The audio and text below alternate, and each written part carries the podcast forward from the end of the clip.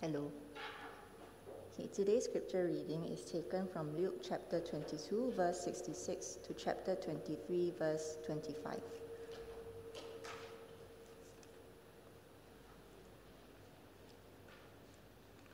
When day came, the assembly of the elders of the people gathered together, both chief priests and scribes, and they led him away to their council. And they said, If you are the Christ, tell us. But he said to them, If I tell you, you will not believe, and if I ask you, you will not answer. But from now on, the Son of Man shall be seated at the right hand of the power of God. And so they all said, Are you the Son of God then? And he said to them, you say that I am. Then they said, What further testimony do we need? We have heard it ourselves from his lips. Then the whole company of them arose and brought him before Pilate, and they began to accuse him, saying, We found this man misleading our nation and forbidding us to give tribute to Caesar, and saying that he himself is Christ, a king. And Pilate asked him, Are you the king of the Jews? And he answered, you have said so. Then Pilate said to the chief priests and the crowds, I find no guilt in this man. But they were urgent, saying, He stirs up the people, teaching throughout all Judea, from Galilee and even to this place. When Pilate heard this, he asked whether the man was a Galilean. And when he learned that he belonged to Herod's jurisdiction, he sent him over to Herod, who was himself in Jerusalem at that time. When Herod saw Jesus, he was very glad, for he had long desired to see him, because he had heard about him, and he was hoping to see some sign done by him. So he questioned him at some length, but he made no answer. The chief priests and the scribes stood by, vehemently accusing him. And Herod, with his soldiers, treated him with contempt and mocked him. Then, arraying him in splendid clothing, he sent him back to Pilate. And Herod and Pilate became friends with each other that very day, for before this they had been at enmity with each other. Pilate then called together the chief priests and the rulers and the people, and said to them, You brought me this man as one who was misleading the people. And after examining him before you, behold, I did not find this man guilty of any of your charges against him. Neither did Herod, for he sent him back to us. Look, nothing deserving death has been done by him. I will therefore punish and release him. But they all cried out together, Away with this man and release us to Barabbas. A man who had been thrown into prison for an insurrection started in the city and for murder. Pilate addressed them once more, desiring to release Jesus. But they kept shouting, Crucify, crucify him. A third time he said to them, Why? What evil has he done? I have found in him no guilt deserving death. I will therefore punish and release him. But they were urgent, demanding with loud cries that he should be crucified. And their voices prevailed. So Pilate decided that their demand should be granted. He released the man who had been thrown into prison for insurrection and murder, for whom they asked, but delivered Jesus over to their will. This is God's word.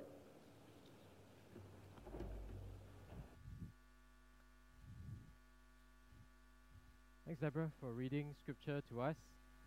Uh, come as we come to the word, let's pray together again. Let's uh, close, join our hearts and ask God for help. Let's pray together. Dear Father, we th- give you thanks for your truth.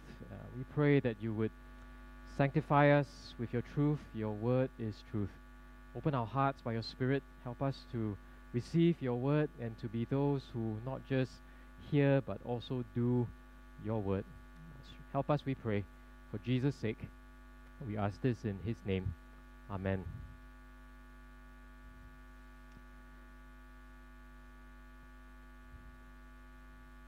The one place where a man ought to get a square deal is in a courtroom, be he any color of the rainbow. Uh, but people have a way of carrying their resentments right into the jury box.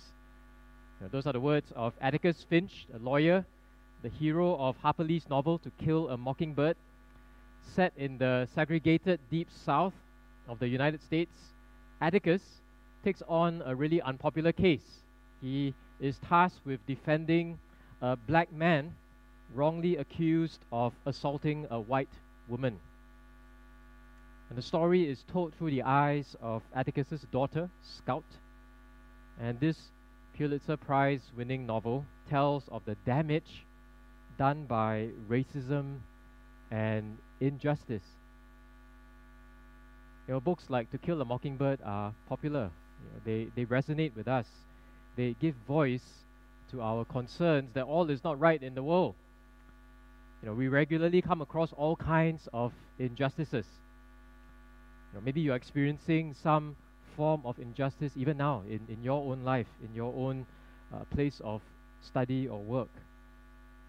You know, bullies humiliate their classmates, bosses abuse their workers, people discriminate against others who are not like them, whether it's gender or age or race, nationality.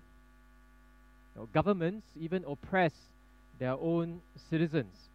Injustice is all around us. We live in an unjust world. And injustice rightfully fills us with a sense of moral outrage and righteous indignation. You know, we long for justice to be done, for the righteous to be vindicated, for the innocent to be uh, found innocent, and for the guilty to be punished. Now, deep in our hearts, we know that this is not the way things should be. We yearn for a world without injustice. We yearn for a world without oppression, where all the wrongs will be made right. But, friends, do we also realize that we too are a part of the problem? We have all contributed to the greatest injustice there ever was in the history of the world. We're reaching the climax of Luke's gospel. Jesus has been betrayed and arrested, and although innocent, he is put on trial to answer all the accusations against him. Jesus suffers injustice. And in the end, the guiltless is condemned to die, the guilty is set free. Now, as we think about this story in Luke's Gospel, as, as Jesus stands trial, is this merely another tragic instance of injustice in an unjust world? Just one more example of injustice. Is Jesus merely a hapless victim of a series of unfortunate events, caught in the wrong place at the wrong time? Or will this miscarriage of justice actually somehow restore true justice and righteousness? While we work our way through the text, we're just thinking about three points of reflection this morning. Number one, the king is falsely accused. So after Jesus' arrest, he is interrogated three times. Luke records three interrogations in his gospel. Actually, there are a total of six. If you read all the gospels, a total of six, but Luke records only three. Uh, so in, in Luke's account, Jesus is interrogated by the Jewish leaders, by the Roman governor Pilate, and by Herod, who is the ruler of Galilee in the northern part of Israel. So first, he's brought before a council of Jewish leaders comprising the chief priests, the scribes, and the elders. You know, this council known as the Sanhedrin. So the council wants to, Jesus to tell them if he is the Christ. Now, the, the, the Jewish leaders are not asking because they are genuinely interested in who Jesus truly is. They're asking because they're looking for a reason to put Jesus to death. So their question is a very politically charged, loaded question. Because the Jews understand that the Christ is a king. So, if Jesus says he is the Christ, he's declaring himself king. And if he declares himself king, the council can charge him with insurrection. Since Rome, you know, the, the, the, the, the, the ruling Romans insist that there should be no king except Caesar. So Jesus rebukes the Jewish leaders for their hardness of heart. Right? He says to them, in verse 67 and 68. You, know, you ask me whether I'm, you want me to tell you if I'm, I'm, the, I'm the Christ. Then he says to them, if I tell you, you will not believe. Right? They're not interested in actually knowing the truth. And if I ask you, you will not answer. Jesus has made himself known through his teaching and miracles. He has already said through his words and actions who he truly is. Right? When, when Jesus asked Peter uh, back in chapter 9 of Luke's Gospel, you know, who do you say that I am? Peter confessed, the Christ of God. The Christ of God. Right? That, that title has already been uh, spoken of in Luke's Gospel. Jesus is indeed the Christ, the promised King of David's line. Right? That's what it means to be the Christ, the Messiah, the, the King promised who will come from David's line, who will save God's people.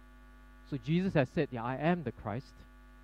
But he's not an earthly king with an earthly kingdom. He's not merely a son of David, he's also David's Lord. Because Jesus is God Himself come in the flesh to save the people of God. So ignorance isn't the religious leaders' problem. It's not because they don't know, but it's because they refuse to believe. The problem is their hardness of heart. There is evidence all around them if they only had the eyes to see. But they refuse to believe what Jesus has said and done. Friends, unbelief is not an intellectual problem. It's not because we don't know enough, but unbelief is a hard hearted refusal to trust Jesus and to take him at his word.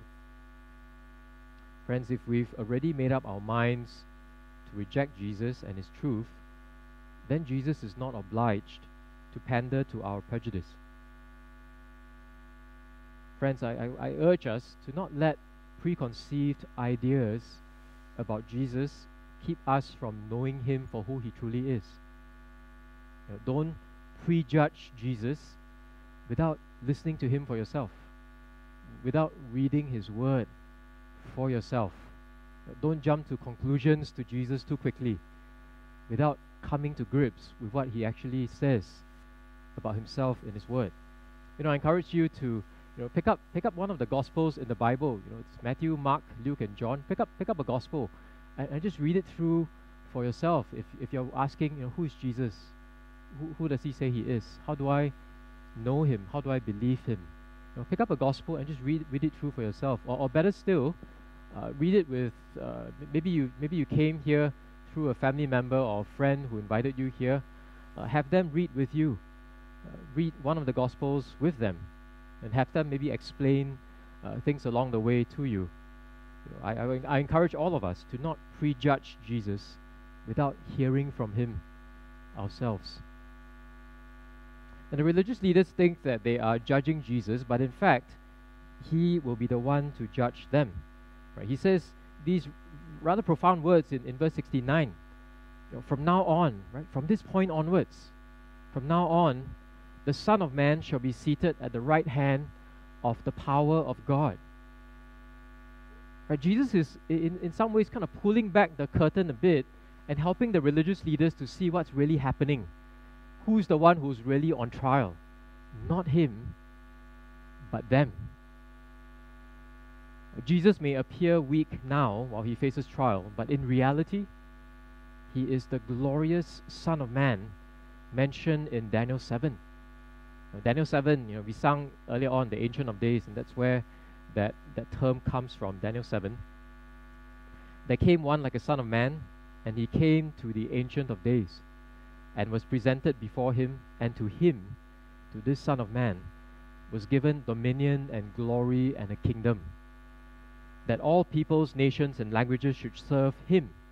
His dominion is an everlasting dominion which shall not pass away, and his kingdom one that shall not be destroyed. So when Jesus says, from now on, the Son of Man will sit at the right hand of the power of God, he's saying, I am this king. I am this Son of Man mentioned in Daniel 7. So he tells the religious leaders, You think you're judging me? One day you'll stand, I'll stand, you stand before me in judgment.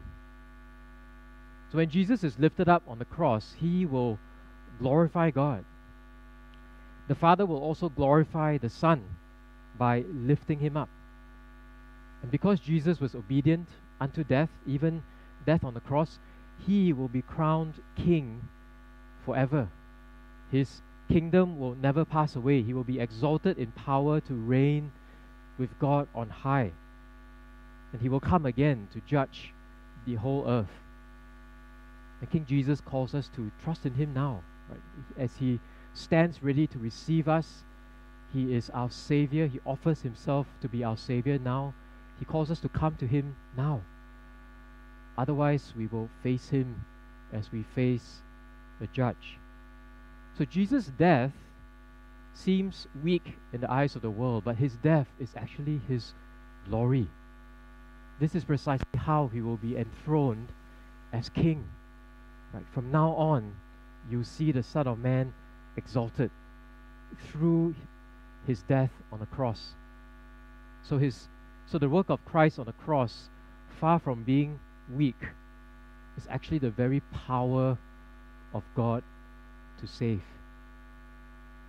Now, realizing that Jesus is claiming to be more than an earthly king, the Jewish leaders ask, Are you the Son of God then?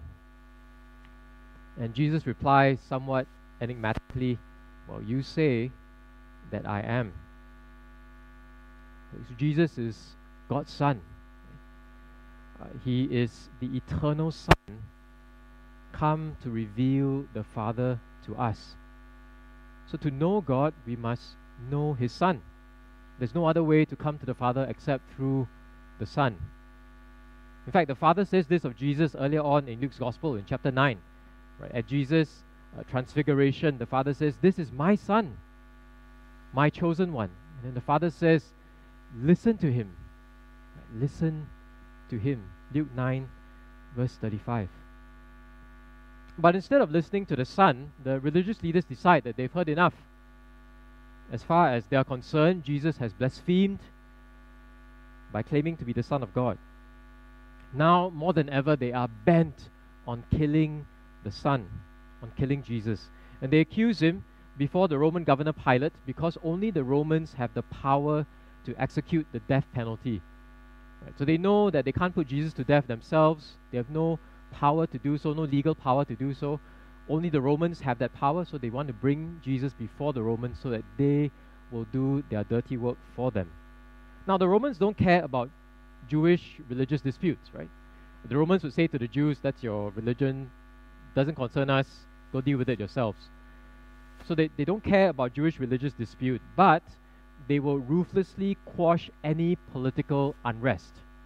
Right? What the Romans care about is not questions of religion, but questions of politics and stability and, and civil government. So if Jesus is a rebel, the Romans will not hesitate to kill him. And the Jewish leaders know this. Uh, they know that if they bring Jesus to the Romans and just say that he is claiming to be a false Messiah, right, teaching all these wrong things, uh, the Romans will not do anything. The Romans say that's that's not our problem. You know, just fix it yourselves. So the Jewish leaders know that, and they know that in order for the Romans to take action, they must bring charges against Jesus that the Romans care about. Right, so if you look at the charges that they bring against Jesus in chapter 23, verse 2, these are political charges, not religious ones. Right? He says, We found this man misleading our nation, you know, stirring up unrest, forbidding us to give tribute to Caesar, right? Saying, hey, stop paying taxes because Caesar's not your king saying that he himself is Christ, right? This, this is a political understanding of Christ. He himself is Christ, a king. Right? So these are political charges that the Jewish leaders are bringing against Jesus. Basically, they're saying to Pilate, this man is a terrorist. He is an insurrectionist. And then they know Pilate will then be compelled to pay attention but of course, we know that all these charges are false. You know, Jesus did not mislead the nation, he simply taught the way of God. And only those who oppose God will view Jesus as a troublemaker. Now, Jesus clearly did not forbid people from paying taxes. When he was asked the question in chapter 20, Jesus said, Render to Caesar the things that are Caesar's. So pay your taxes. Yes, Jesus is the Christ, but unlike the political Christs that the Romans were familiar with, Jesus is not that kind of Christ. He's not that kind of false Messiah. You know, there have been many false messiahs in you know in Jewish history.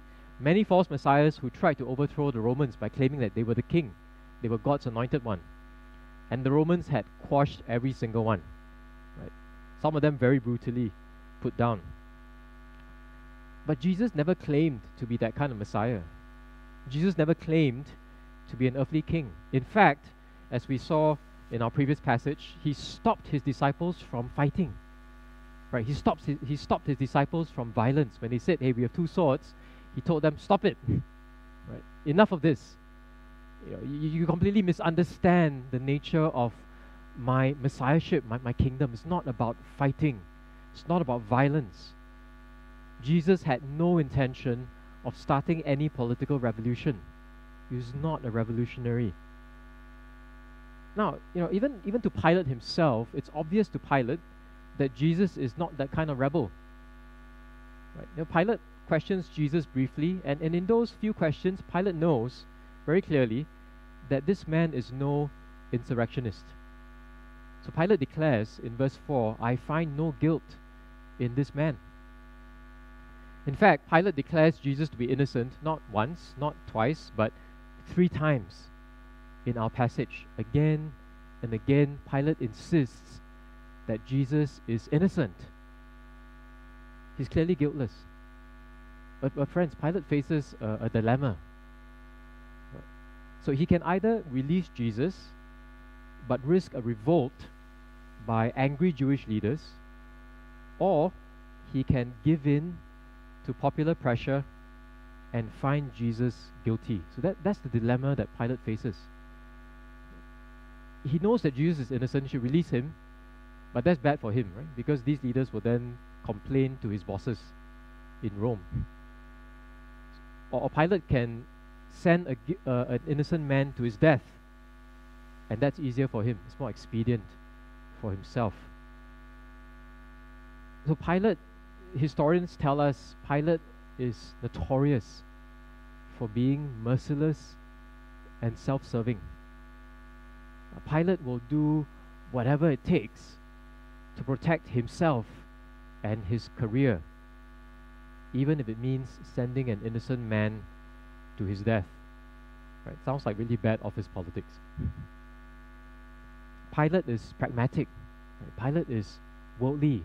You know, when, you know, Luke doesn't record this, but in John's Gospel, John records this interesting exchange between Pilate and Jesus. Know, when Jesus says he has come to bear witness to the truth, Pilate says one of the most cynical things in all of Scripture. You remember the line? You know, Pilate looks at Jesus and says, You come to bear witness of the truth? And Pilate says, Huh, what is truth? Right? That, that's, that's very cynical, right? What is truth? There's no truth. It's just about how you get ahead in life. You do whatever it takes. You kill whoever you need to. It's just about you. Right? What is truth? There is no truth. So some reject Jesus not because they have strong views against him, but some reject Jesus because they are simply indifferent. Some reject Jesus because they are too caught up with worldly things like career, success, recognition, power, and influence. Friends, maybe some of us see ourselves in Pilate. Right? I, I think the idea of being pragmatic is, is very much a part of Singaporean culture. We, we do things because they work. We do things because they're efficient. We do things because these things are good for us. They're productive they get the job done. We are task oriented people, we are results oriented people, we are outcome driven people. In these ways, we're, we're very much like Pilate. So maybe some of us see ourselves in the pragmatism and the worldliness of Pilate. So you don't have to be hardened in your unbelief to reject Jesus. You just have to be indifferent. Well, Pilate is a cunning opportunist. When he finds out that Jesus is from Galilee, he said, Ah, Galilee, not my jurisdiction. So he concocts a scheme to let him wash his hands of Jesus while keeping the Jews happy So Pilate sends Jesus to Herod because Galilee is Herod's jurisdiction. So basically, he says, Hey, not my problem anymore. I'm going to send Jesus to this guy because he is the ruler of Galilee. So he sends Jesus to Galilee, and, and Jesus faces his third interrogation in our text. No, Herod sees Jesus, and Herod is happy to see Jesus. But then Luke tells us Herod is happy to see Jesus only because Herod wants to see Jesus perform some sign. So Herod is not really interested in who Jesus truly is. What he wants is to be entertained. Herod wants to be amused by Jesus' miracles. Right? And, and Jesus knows Herod's heart, and that's why in his interrogation by Herod, Jesus says nothing. Right? Jesus has Jesus is not obliged to indulge Herod's desire to be entertained. You know, and Herod is frustrated by the snub, right? Say, how come you're not saying anything? How come you're not doing anything? And Herod's curiosity about Jesus very quickly turns into contempt. He and his soldiers mock Jesus by dressing him up in fancy clothing, and he sends him back to Pilate. You know, confronted with the king of all creation, you know, Jesus stands before Herod. He's the king of all creation. And all the frivolous Herod can think of is his own entertainment. You know, Herod has literally made a mockery of God himself.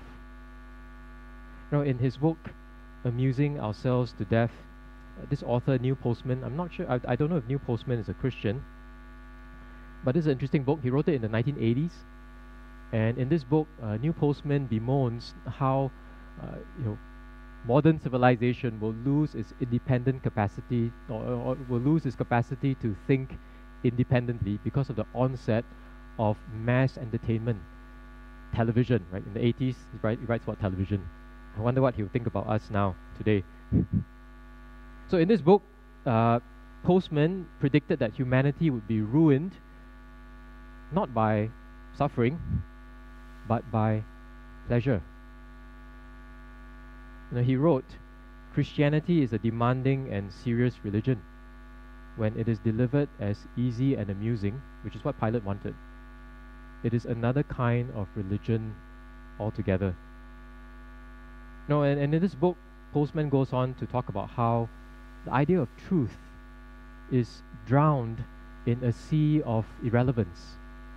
Truth is submerged in a sea of trivialities. Eternal life and death, friends, hang in the balance. But are we too entertained? Are we too distracted to care? Have we become so preoccupied with the pleasures of life? You know, we live in uh, a city where all kinds of pleasures are available to us. Some legitimate, some illicit. But friends, are, are we so preoccupied with just making a better life for ourselves that we've neglected Jesus? You know, how might we have treated Jesus with contempt because he's not given us what we want? We come to the second point as we work our way through the text. The king is condemned to die. Uh, looking at verses 13 to 25. So both Pilate and Herod agree that Jesus is innocent. Pilate says to the Jewish leaders, You brought me this man as one who was misleading the people, and after examining him before you, behold, I did not find this man guilty of any of your charges against him. Neither did Herod, for he sent him back to us. Look, Nothing deserving death has been done by him. Verses 14 and 15. So Pilate and Herod both know that Jesus is guiltless. But neither Pilate nor Herod gives Jesus the justice he deserves. In fact, to appease the Jewish leaders, Pilate offers to punish him instead. The punishment Pilate has in mind is flogging, which involved being beaten with a whip made up of pieces of metal so flogging would cut its victims so severely that their bones would be exposed. underneath the flesh. Some unfortunate victims of flogging wouldn't even survive such a brutal beating. So Pilate says, okay, maybe uh, if I can punish Jesus to the edge of death by flogging him, maybe these Jewish leaders will be satisfied. Maybe I can give them enough blood just to satisfy their anger and their desire for vengeance. But, but even this doesn't satisfy the Jewish leaders. They, they start stirring up the crowd and they bay for blood. Right? Crucify. Crucify him. Verse 21. Uh, the religious leaders accused Jesus of misleading the people, but ironically, in this text, it is they who have led the people astray by turning them against Jesus. So Pilate makes one last attempt to have Jesus released. Right? It was customary for the Romans to set a prisoner free during Passover. So Pilate offers the Jews either Jesus or Barabbas, right, who was a convicted terrorist and murderer. I think the irony in this story is that Barabbas was indeed guilty of all the charges that the Jews had brought against Jesus. Barabbas is actually the one who's guilty of stirring up the people, telling people not to pay taxes, and claiming to be a king because he was an insurrectionist. So they, he presents Jesus or Barabbas. And you know, Pilate thinks that the choice is obvious. Right? That, that's what Pilate's thinking. It's, it's such an obvious choice. Why would you choose to release a, a hardened criminal over an innocent man? No, Pilate says this is a very obvious choice, right? Jesus or Barabbas. But for a third time, in spite of what Pilate says, you know, he says in verse 22, what, what evil has he done? I found in him no guilt deserving death. I will therefore punish and release him. But in spite of what Pilate says, the Jews and now the people that they've stirred up, they demand the death of Jesus. Verse 23 they were urgent, demanding with loud cries that Jesus should be crucified. And their voices prevailed. So, with the crowd getting more and more angry and agitated, the pragmatic Pilate finally relents. And, and Pilate makes a very cynical political calculation. Right? A very cynical one. He he reasons it is better to give the Jews what they want and have Jesus killed than to risk a revolt that will get him in trouble with his bosses in Rome. So basically, Pilate is saying, I just need to cover my behind. Make sure that I don't get in trouble with my bosses. I'm happy to sacrifice an innocent man just to protect myself. So Jesus and Barabbas they exchange places. They trade places. The guiltless is condemned. The guilty is set free. Friends, Luke presents us as he as he mentions this exchange of prisoners. Luke presents us with the very heart of the gospel. Friends, this is what the gospel is really about. It's about this exchange that happens at the heart of the gospel. Like early, some of the Christian writers in the past described this as the sweet, as the sweet exchange. A sinless substitute takes the place of guilty sinners. That's really the heart of the gospel. Isaiah 53, verses 4 to 6 says, Surely he has borne our griefs and carried our sorrows. Yet we esteemed him stricken, smitten by God, and afflicted. But he was pierced for our transgressions, he was crushed for our iniquities. Upon him was the chastisement that brought us peace. With his wounds, we are healed. All we, like sheep, have gone astray. We have turned everyone to his own way. And the Lord has laid on him the iniquity of us all. Now, friends, it, it's clear from this passage with the repeated pronouncement by Pilate of innocence, it is clear that Jesus did not deserve to die. But he laid down his life to save sinners like us by taking the punishment for sin on our behalf. We are the straying sheep. We've all gone away. We've all turned away from God. Instead of glorifying our Creator, the one who made us for Himself, we have lived for ourselves. We have selfishly pursued our own desires, our own plans, our own aims in life. And the Bible calls our rebellion against God sin. And because we have sinned against God, because we have all forsaken Him, we are the ones who should stand in the place of judgment. We are the ones who should be facing the just and righteous judgment of God against us. If you look, if you read this story, the person we should identify with is Barabbas. Barabbas is us. But Jesus saves sinners through the gospel's sweet exchange. Jesus lived the life that we should have lived. He perfectly obeyed God, and yet he died the death that we should have died, bearing God's wrath against sin. If we believe in Jesus, then he gives us.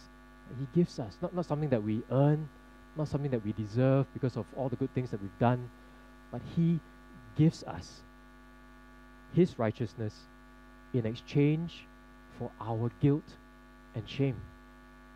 He takes our guilt, gives us his righteousness. He gives us life by his death. And, and Paul explains this well in one verse in 2 Corinthians 5.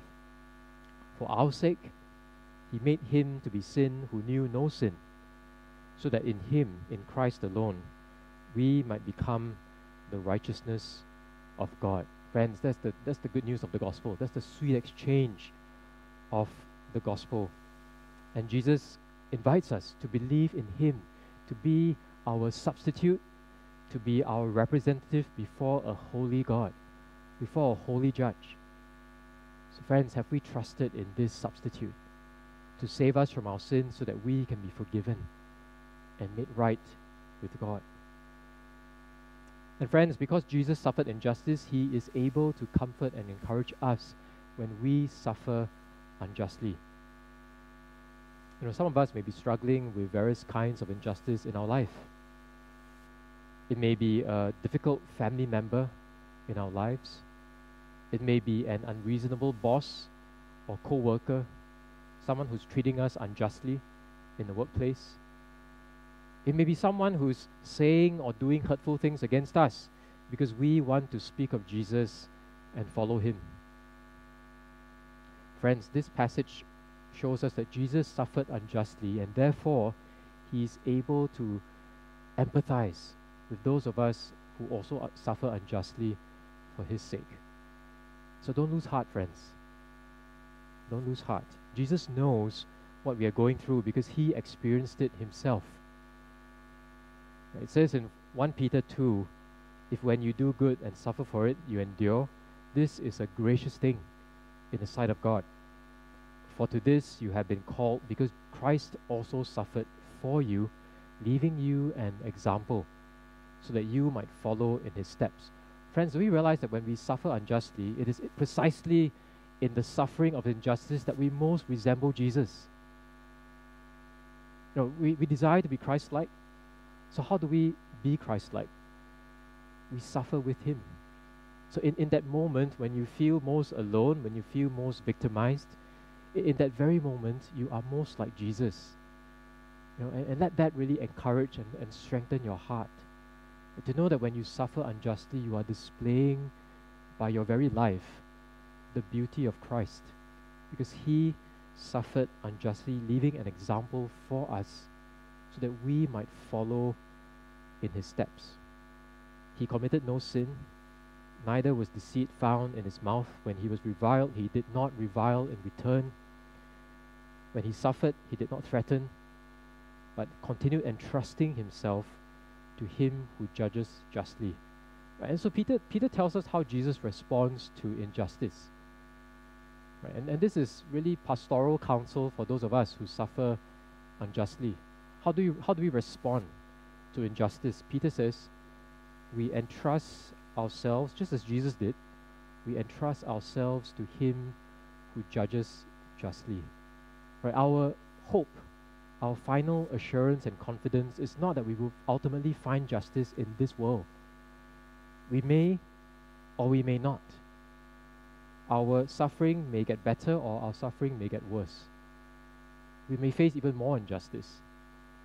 That's why Peter says, our hope, our confidence is to entrust ourselves to the God who does what is right, to the God who knows his people, to the God who empathizes with his people, to the God who hears the cries and pleas of his people, and he loves them. And he will do what is right in his time. That, friends, is our hope and assurance when we suffer unjustly.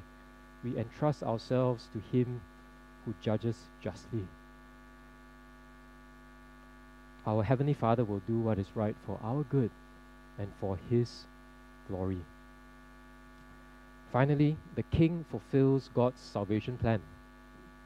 As we move to the third and final point, Pilate delivers Jesus over to the will of the Jews, verse 25, to do whatever they, to do to Jesus as they pleased. But, friends, Jesus is no hapless victim of human sinfulness. You know, just when it looks as if sin will triumph, we are meant to see that everything taking place happens according to God's plan. Now, Jesus himself had already spoken of this, of what would happen to him. He said in Luke 18, Everything that is written about the Son of Man by the prophets will be accomplished. For he will be delivered over to the Gentiles and will be mocked and shamefully treated and spat upon.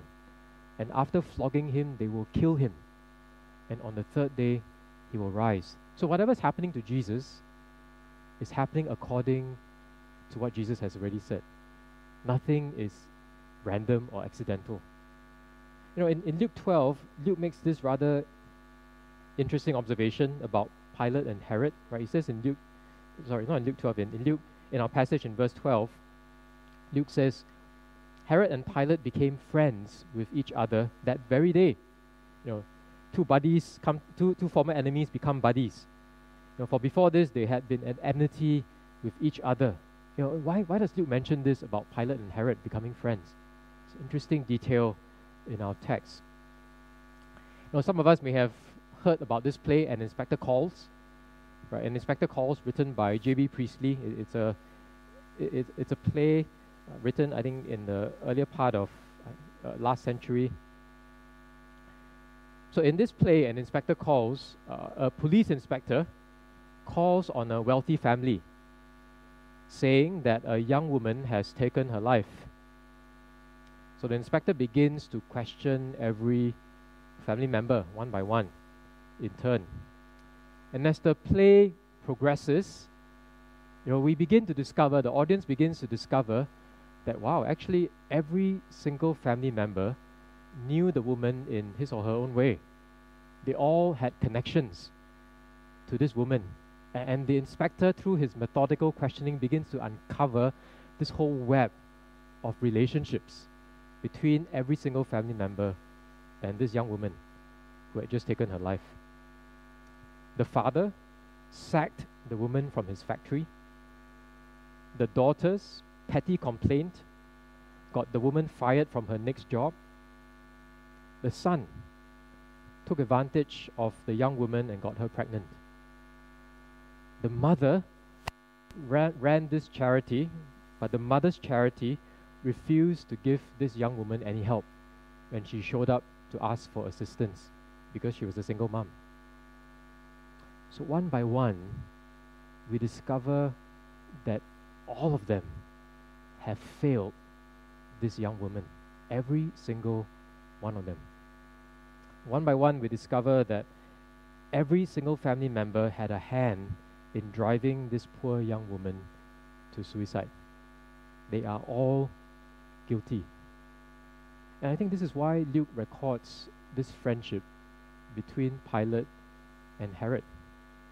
Now, in a similar way, Luke wants us to see that the Jewish leaders, Pilate and Herod, all were complicit, all were culpable in the death of Jesus. And in doing so, they unwittingly fulfill the words of Psalm 2, verse 2. The kings of the earth set themselves, and the rulers take counsel together against the Lord and against his anointed. Friends, these Jewish and Gentile leaders, they represent sinful humanity in its rebellion against God. They represent us, every single one of us. We all have a hand in Jesus' death. Our sins nailed Christ to the cross. But sin does not win. The darkness of our depravity cannot blot out the light of Christ. Jesus' suffering and death will turn out to be his glory. And Jesus conquers through the cross and fulfills God's plan to save sinners. And even in these darkest hours, as Jesus faced trial, God is still in control. His sovereign will is still being done. Right? That's why it says in Psalm 2 He who sits in the heavens laughs. The Lord holds them in derision. As for me, God says, I have set my king on Zion, my holy hill. Nothing can dethrone Christ. Nothing can de-God God. Know, living in an unjust world, this is our hope and our assurance that Jesus is King and He will remain King and He will ever be King. Earthly justice is limited and it will fail us. But we can trust in Jesus to ultimately put right all the wrongs and restore true righteousness. Friends, it was God's will to crush Jesus, to crush his son for our sakes. The believers in Acts understood this, which is why they prayed in this way in Acts 4. In fact, they, they quoted the very words of Psalm 2 in their prayer, and then they went on to pray Truly, in this city there were gathered together against your holy servant Jesus, whom you anointed, both Herod and Pontius Pilate, along with the Gentiles and the people of Israel. And then they, they went on to say this important line to do whatever your hand and your plan had predestined to take place. Friends, the, the wonder of all these things is that it was the Father Himself who sent His Son to the cross. The greatest injustice ever perpetrated in the history of the world, the murder of God's Son, cannot thwart God's plan to save sinners. Indeed, it is through His sacrificial death that Jesus has turned a terrible travesty of justice into a triumph of God's righteousness and grace. And so we can say these words with great encouragement. For God so loved the world, He loved the world in this way, that He gave His only Son, that whoever believes in Him should not perish, but have eternal life. Friends, God sent His Son to the cross for us. Will we trust Him? And having trusted Him, will we give thanks to Him? Will we praise Him and give ourselves to Him completely because He has given Himself for us? How deep the Father's love for us, indeed, how vast beyond all measure that He should give His only Son to make a wretch His treasure. Behold the man upon the cross, my sin upon His shoulders. Ashamed, I hear my mocking voice call out among the scoffers. Friends, maybe say this and mean it. It was my sin that held him there until it was accomplished. His dying breath has brought me life. I know that it is finished. Let's pray together.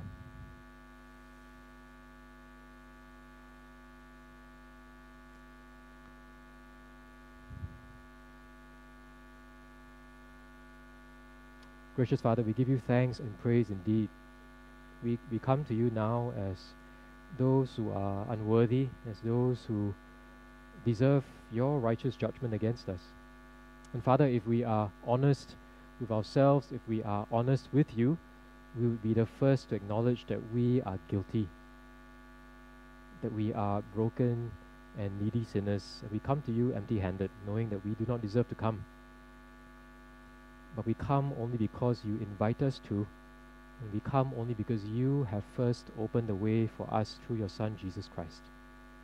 Father, we thank you and praise you that it is by your will that you have sent your only Son to the cross so that he might offer himself as the sacrifice for our sins. So, Father, as we behold your grace and mercy in Jesus Christ, we pray that you would melt our hearts in humble worship of you. Father, we pray that you would fill us with such gratitude, such joy, such assurance that, that comes from you alone. Father, help us to turn away from ourselves. Help us to humbly acknowledge and confess our need for mercy. And Father, as we come before you now, we pray that you would draw us near to you through your Son. May we come to him, trust him. May we give ourselves to him, follow him, and seek to live for his glory in all of our lives. Help us, Father, we pray, for his sake. And we ask this in his name. Amen.